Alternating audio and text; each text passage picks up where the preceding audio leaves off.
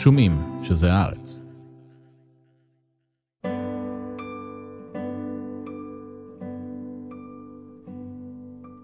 שוליית הקוסמת, מאת תמר הוכשטטר.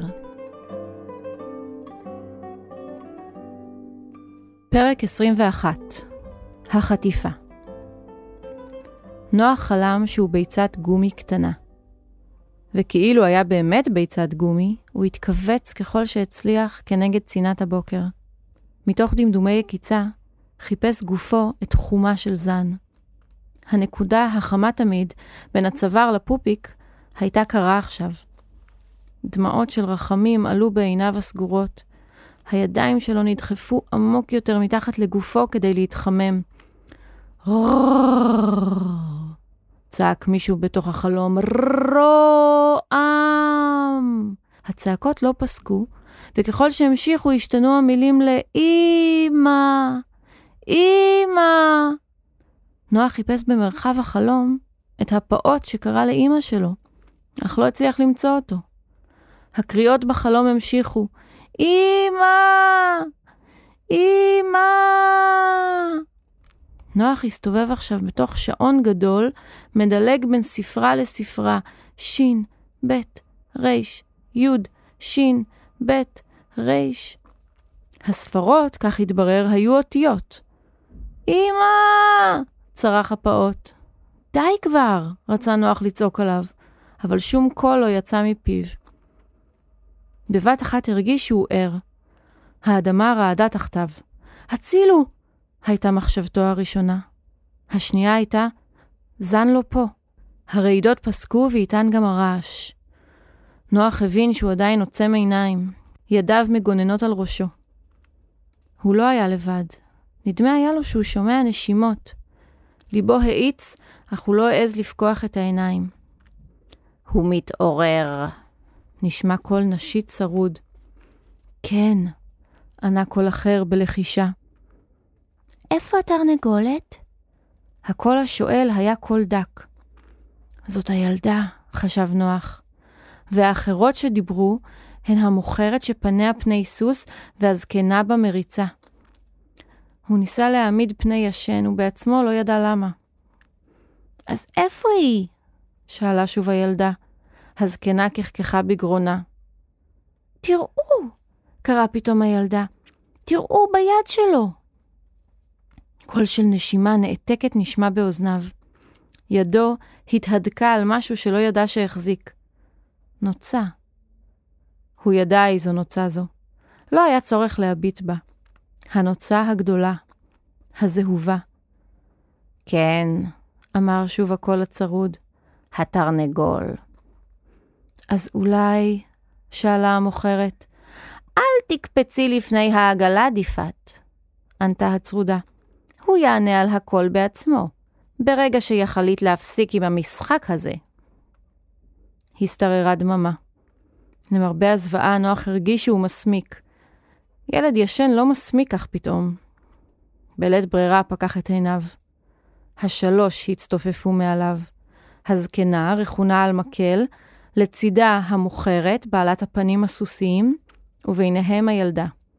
ברגע שנפגש מבטה במבטו של נוח, צווחה הילדה בבהלה ומשכה את ראשה אל בין גבעות החצאיות שלצידיה. הזקנה פנתה אליו באותו קול צרוד ששמע קודם. בוקר טוב, ילד. בוקר טוב, ענה נוח. קום. נוח קם, תוך כדי שהוא חובש את כובעו הממורט וזורק מבטים לצדדים. זן לא נראתה בשום מקום. מה שמך, ילד? נוח. חן חן, שמי ריפת. הזקנה החוותה בסנטרה על המוכרת.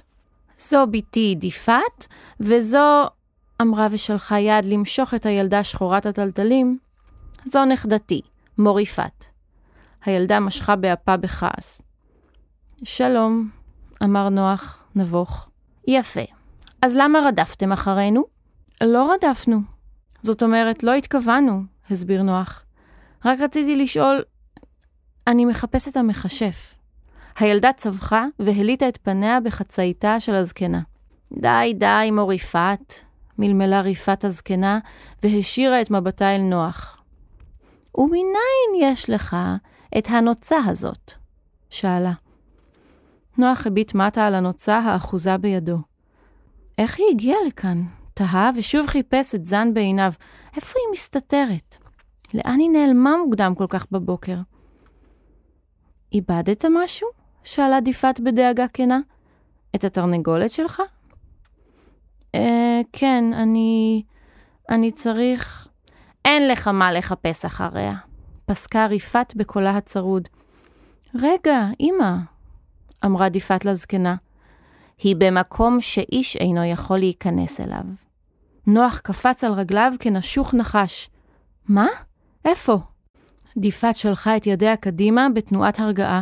נוח חמק ממנה. איפה היא? צעק. מה עשיתן לה? הוא נדחק ביניהם והחל להתרוצץ סביבן. זן! צעק. זן! זן! זן! היא לא אצלנו, רטנה ריפת. היא אצלו. אצל מי? קרא נוח וקולו נשבר בייאוש של מי שכבר יודע את התשובה. סחרחורת אחזה את ראשו. הוא נפל על ברכיו, דמעות חמות הציפו את עיניו.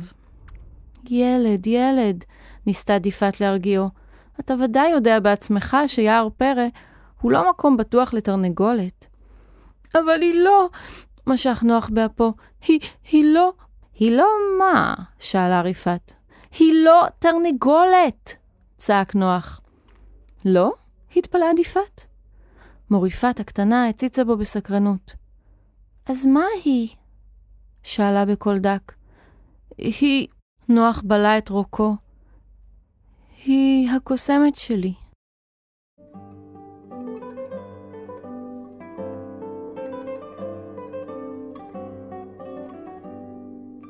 פרק 22 תרנגול בולע גרגר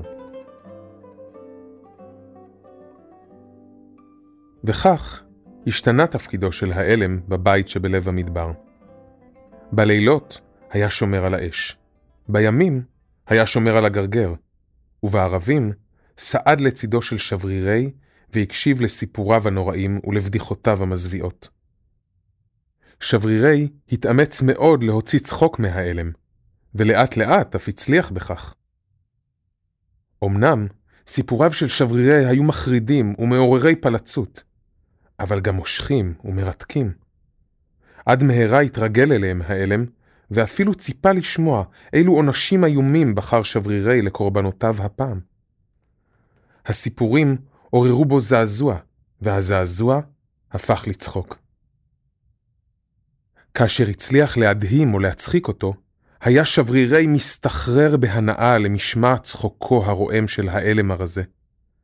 וכאשר היה האלם שותק, היה שברירי מתרתח וחושף מולו את אלף שיניו הנוראות. האלם נרתע בבהלה, אך שברירי מעולם לא העניש אותו על כך שלא צחק. ובערב הבא סיפר לו סיפורים חדשים, איומים ונוראים מקודמיהם. פעם אחת עלה כל צחוקו של האלם והרעיד את קירות הבית והתנפץ על תקרתו. אתה מפוצץ את אוזניי, אחי הרועם, צחק שברירי. בקרוב תשכח מאין באת, ואז תוכל גם אתה לבוא איתי ולנקום את נקמותיך. כן, כן, חשב האלם בשמחה וצחק. אך כשגבעו הצחוק וצלצולי העדים באוזניו, עלתה בו פתאום שאלה מפליאה. לשם מה באתי לכאן? ומניין? הוא לא זכר את התשובה. לרגע ראה את עצמו משתקף בשיניו המבריקות של שברירי. לשם מה? תהה שוב. באותו לילה ישב בשקט ליד האש, ותר אחר הזיכרונות. המאמץ היה גדול. הזיכרונות היו מועטים ורחוקים. ככותב פירות סברס אחרונים ממשוכת קקטוסים אדירה, ליקט אותם בחשש. הוא היה ילד. הייתה לו אמא. שד מזיק התיישב בגרונו. כשחזר שברירי עמד האלם מולו, ובקול מרוסן אמר, הוצא ממני את השד מזיק. זעם רשף בעיניו השרופות של שברירי. הוצא ממני את השד מזיק, חזר, השלמתי את משימותיי. שברירי ליקק את שפתיו כמתכוון לנשוך, אבל כל שאמר היה, מחר אצחיק אותך כל כך שהשד מזיק לא יוכל יותר לאחוז בך, ויצא מקרבך. והוסיף באיום, ואתה על משמרת המים, אל תזנח, אל תצנח עפעפיים, אל תברח ואל תישבר. בבת עינך יהיה הגרגר. ובמילים אלה הצטמק בכל נפיחה מחלי, ונכנס אל הגרגר הקטן בשקערורית המים. האלם בהה בגרגר וחשב על השד מזיק. הוא הרגיש אותו רוכש בתוכו. מחר יצא ממנו. מחר הוא ישתחרר. מחר לא ירעם עוד קולו ולא יגרד גרונו. מחר. מחר. האם השעמום הכניע אותו? או הבדידות? ואולי פשוט האש המלחשת והלילה הארוך ללא שינה. תהיה הסיבה אשר תהיה, עפעפיו של האלם נסגרו כשני תריסים כבדים, והוא צנח ברכות על הארץ. האש דעכה ודעכה, ולבסוף כבתה. סלסול עשן יחידי התעמר מהאפר הקר, כאשר חרקה הדלת, ותרנגול צעיר נכנס אל הבית. כל אותו הבוקר שוטט התרנגול הצעיר בחולות. הוא היה רעב. איך הגיע תרנגול עמוק כל כך לתוך המדבר? איש לא ידע. בתעוזה של תרנגול שזה עתה הגיע לפרקו, נכנס אל הבית שבלב המדבר. לצד התלולית האפורה של האפר, ראה גרגר קטן. בלי להבחין כלל באיש הצעיר הישן על הארץ, זינק וניכר, ובלע באחת את הגרגר. תוך כמה רגעים חש התרנגול חמימות שהתפשטה מהקרבולת עד קצות הנוצות. הוא חש שובע שכמותו לא חש מעולם, כאילו לא גרגר אחד בלע, כי עם שלושה שקים מלאים. מיד שקע בשינה עמוקה. וכך, ישנו להם זה לצד זה, התרנגול אשר בלע את הגרגר, והילד אשר בלע את העצם הקטנה. לבסוף חדרה צינת המדבר אל עצמותיו של האלם והוא התעורר. הוא ראה שהאש כבתה, ושהגרגר נעלם.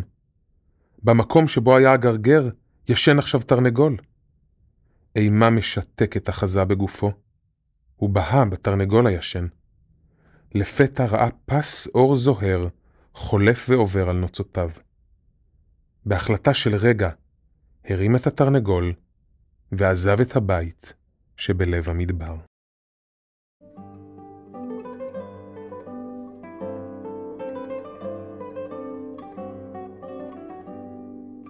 פרק 23 ריפת, דיפת ומוריפת.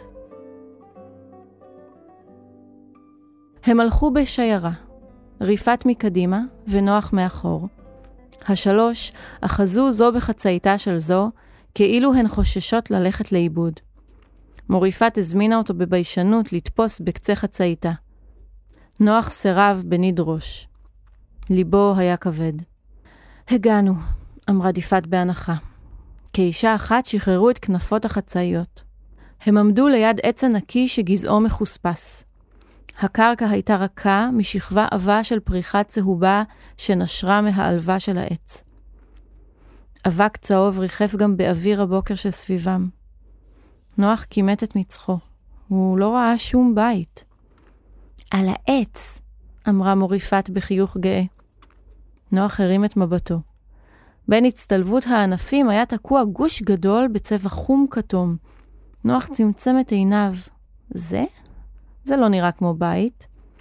במבט בוחן יותר, נראה הגוש כמו ערימת מחטי אורן שהסתבכה משום מה בצמרתו של עץ האלון העתיק. השלוש החלו לטפס באותו סדר שבו הלכו, ריפת, דיפת ומוריפת. קודם על הגזע, שהיו בו בליטות נוחות למאחז, וממנו אל ענף מחורץ שהוביל לתחתיתו של גוש המחטים. שם, בקצהו התחתון של הגוש הקוצני, הסתתר פתח עגול וצר. ריפת הושיטה את ידיה אל דופנות הפתח, ובעזרת דחיפה חזקה מדיפת נדחקה פנימה. אז פנתה דיפת לאחור והניפה את מוריפת הקטנה, ואחרי שזו השתכלה לתוך בית המחטים, הושיטה את ידיה לנוח. נוח היסס. דמעות יבשות צרבו על לחייו. נו, בוא, אמרה דיפת, ומשכה אותו אליה בידיה החזקות. היא הניפה אותו ללא קושי, ובטפיחה קלה על הישבן, סימנה לו את הדרך למעלה.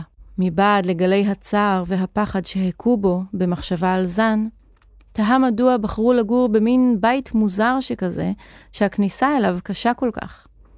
ברגע שמשך את רגליו והיה כולו בתוך חלל הבית, התהייה הפכה לפליאה של ממש.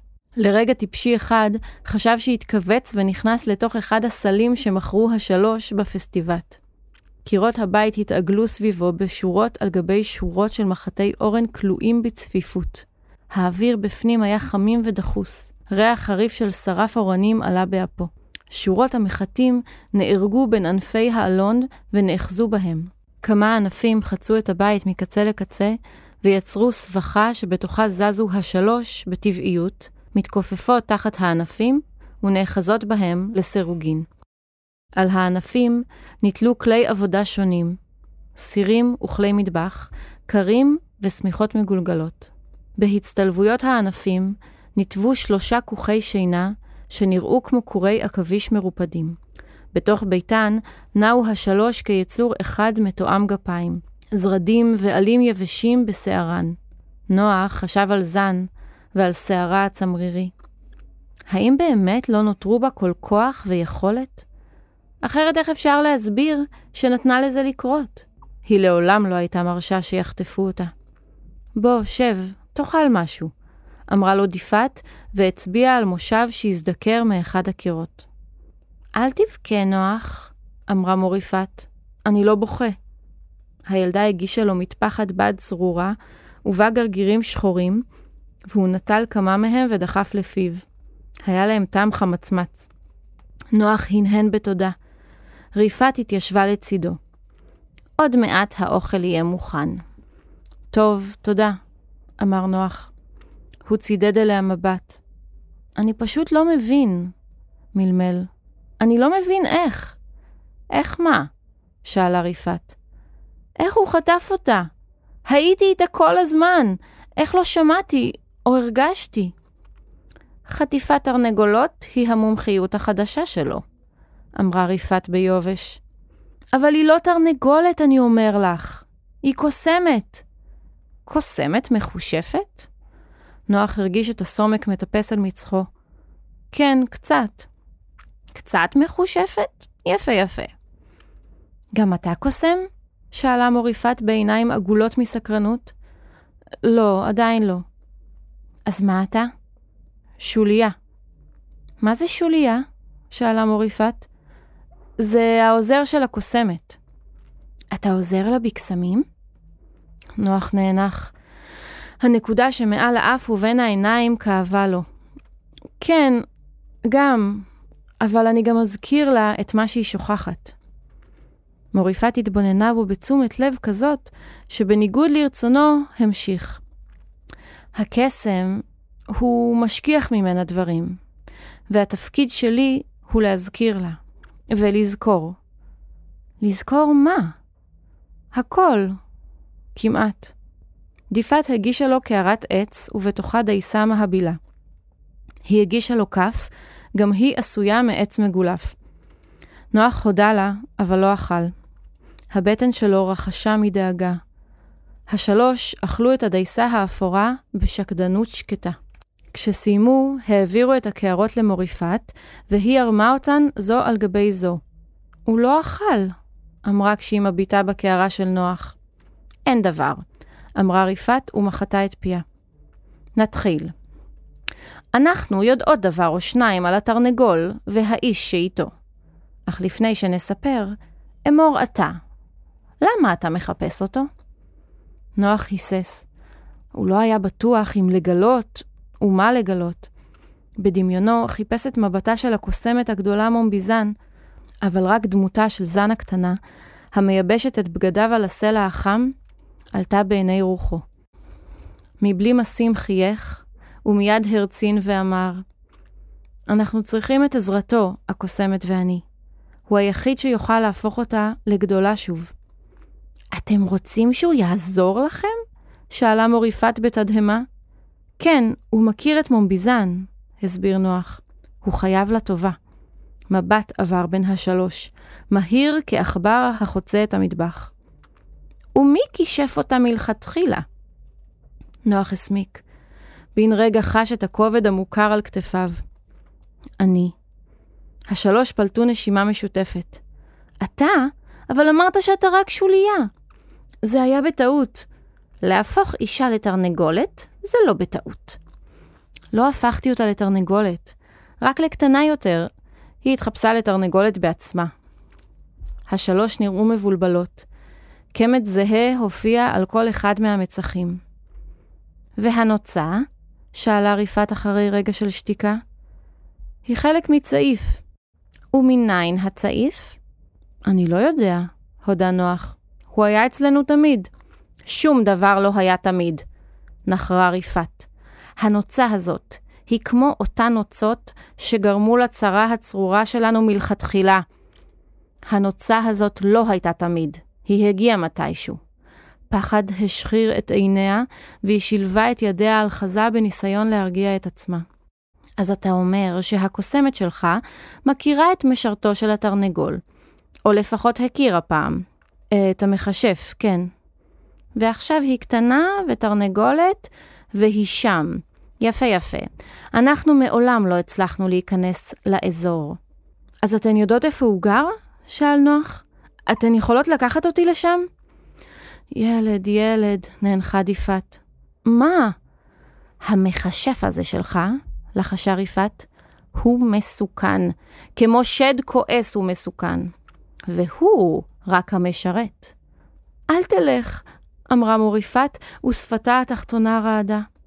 אני חייב, אמר נוח. אתה חייב, הסכימה ריפת, אבל לפני כן, עליך לשמוע את סיפורנו.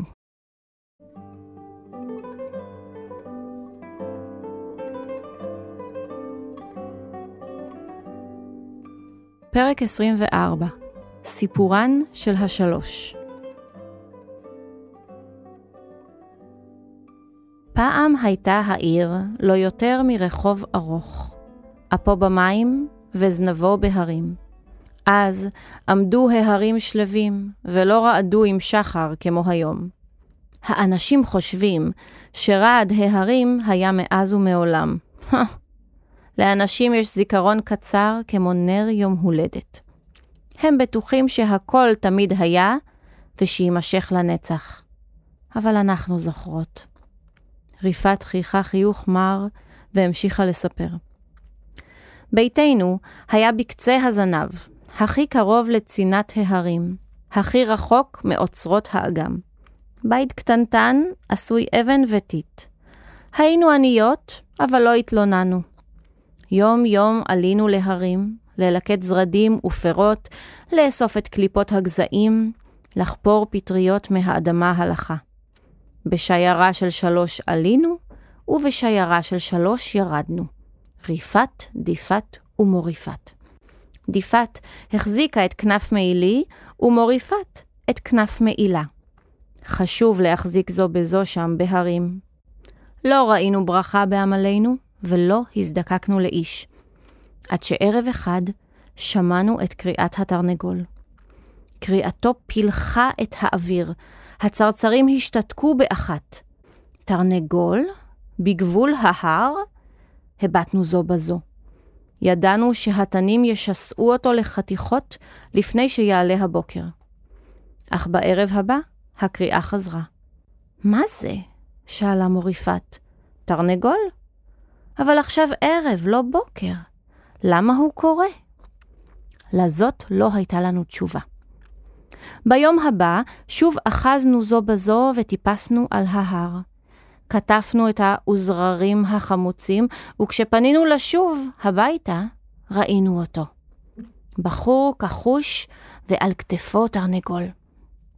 נבהלנו, רצינו לברוח.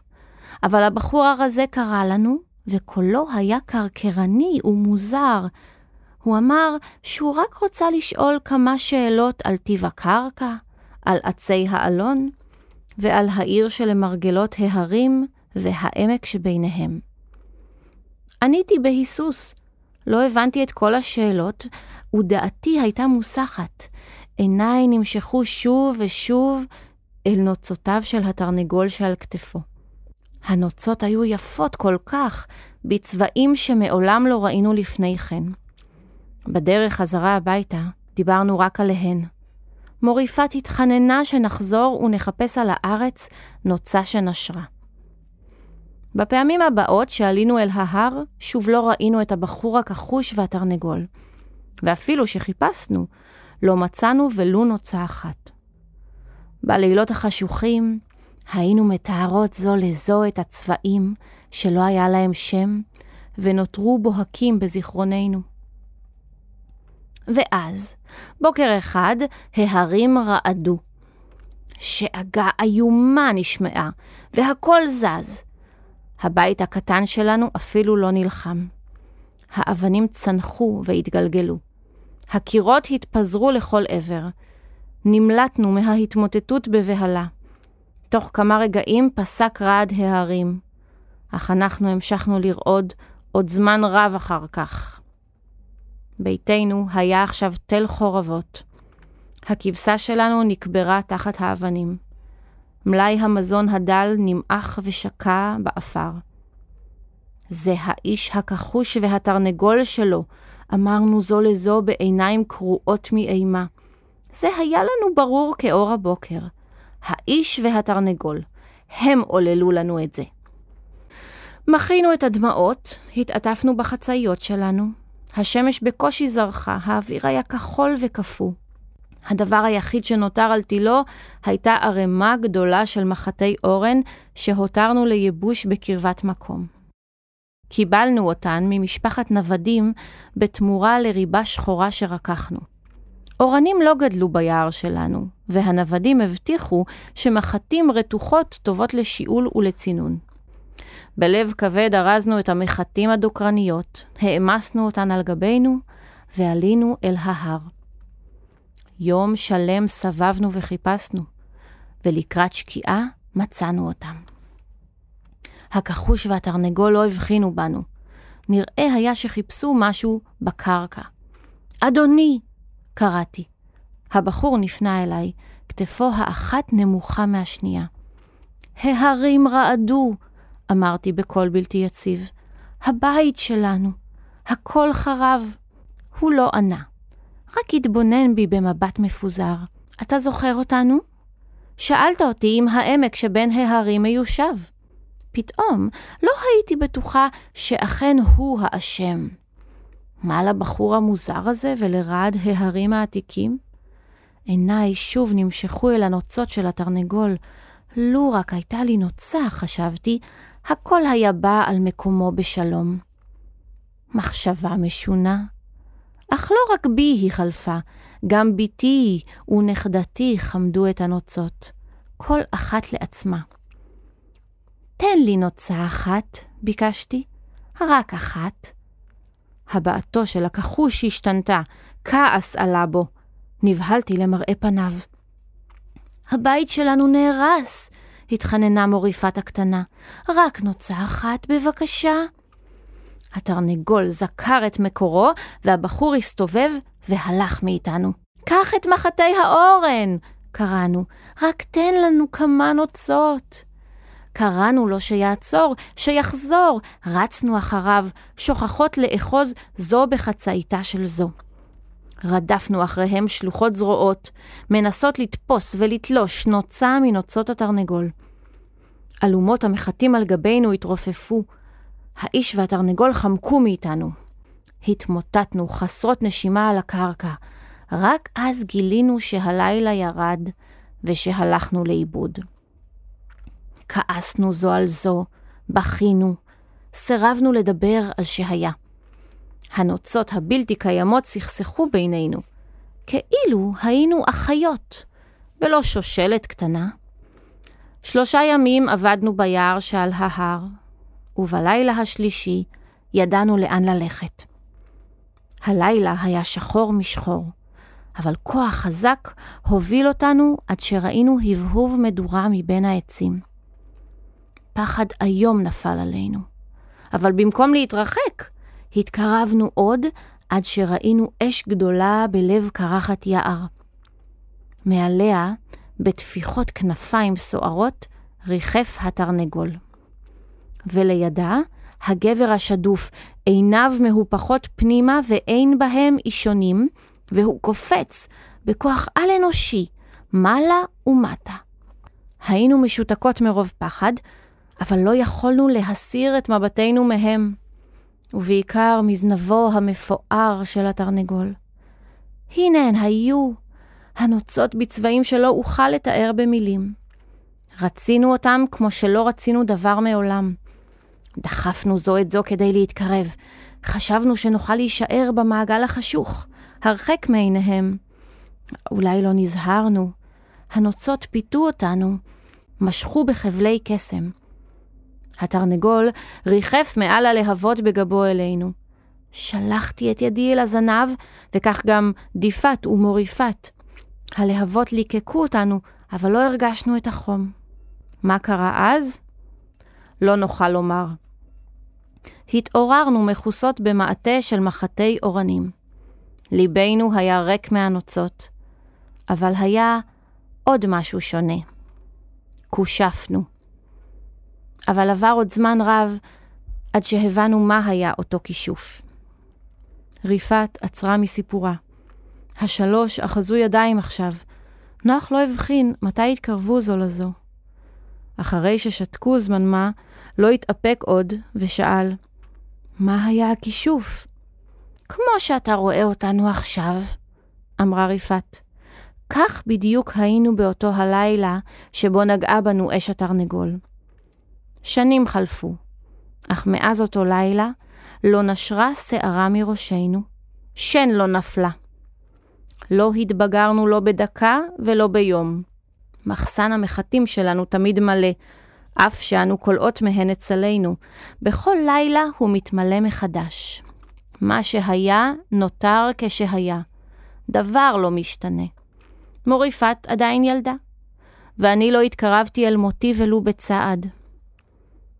בחרנו להסתתר עמוק יותר בתוך היער, במקום שבו לא רואים אותנו והשינויים בעולם מורגשים פחות.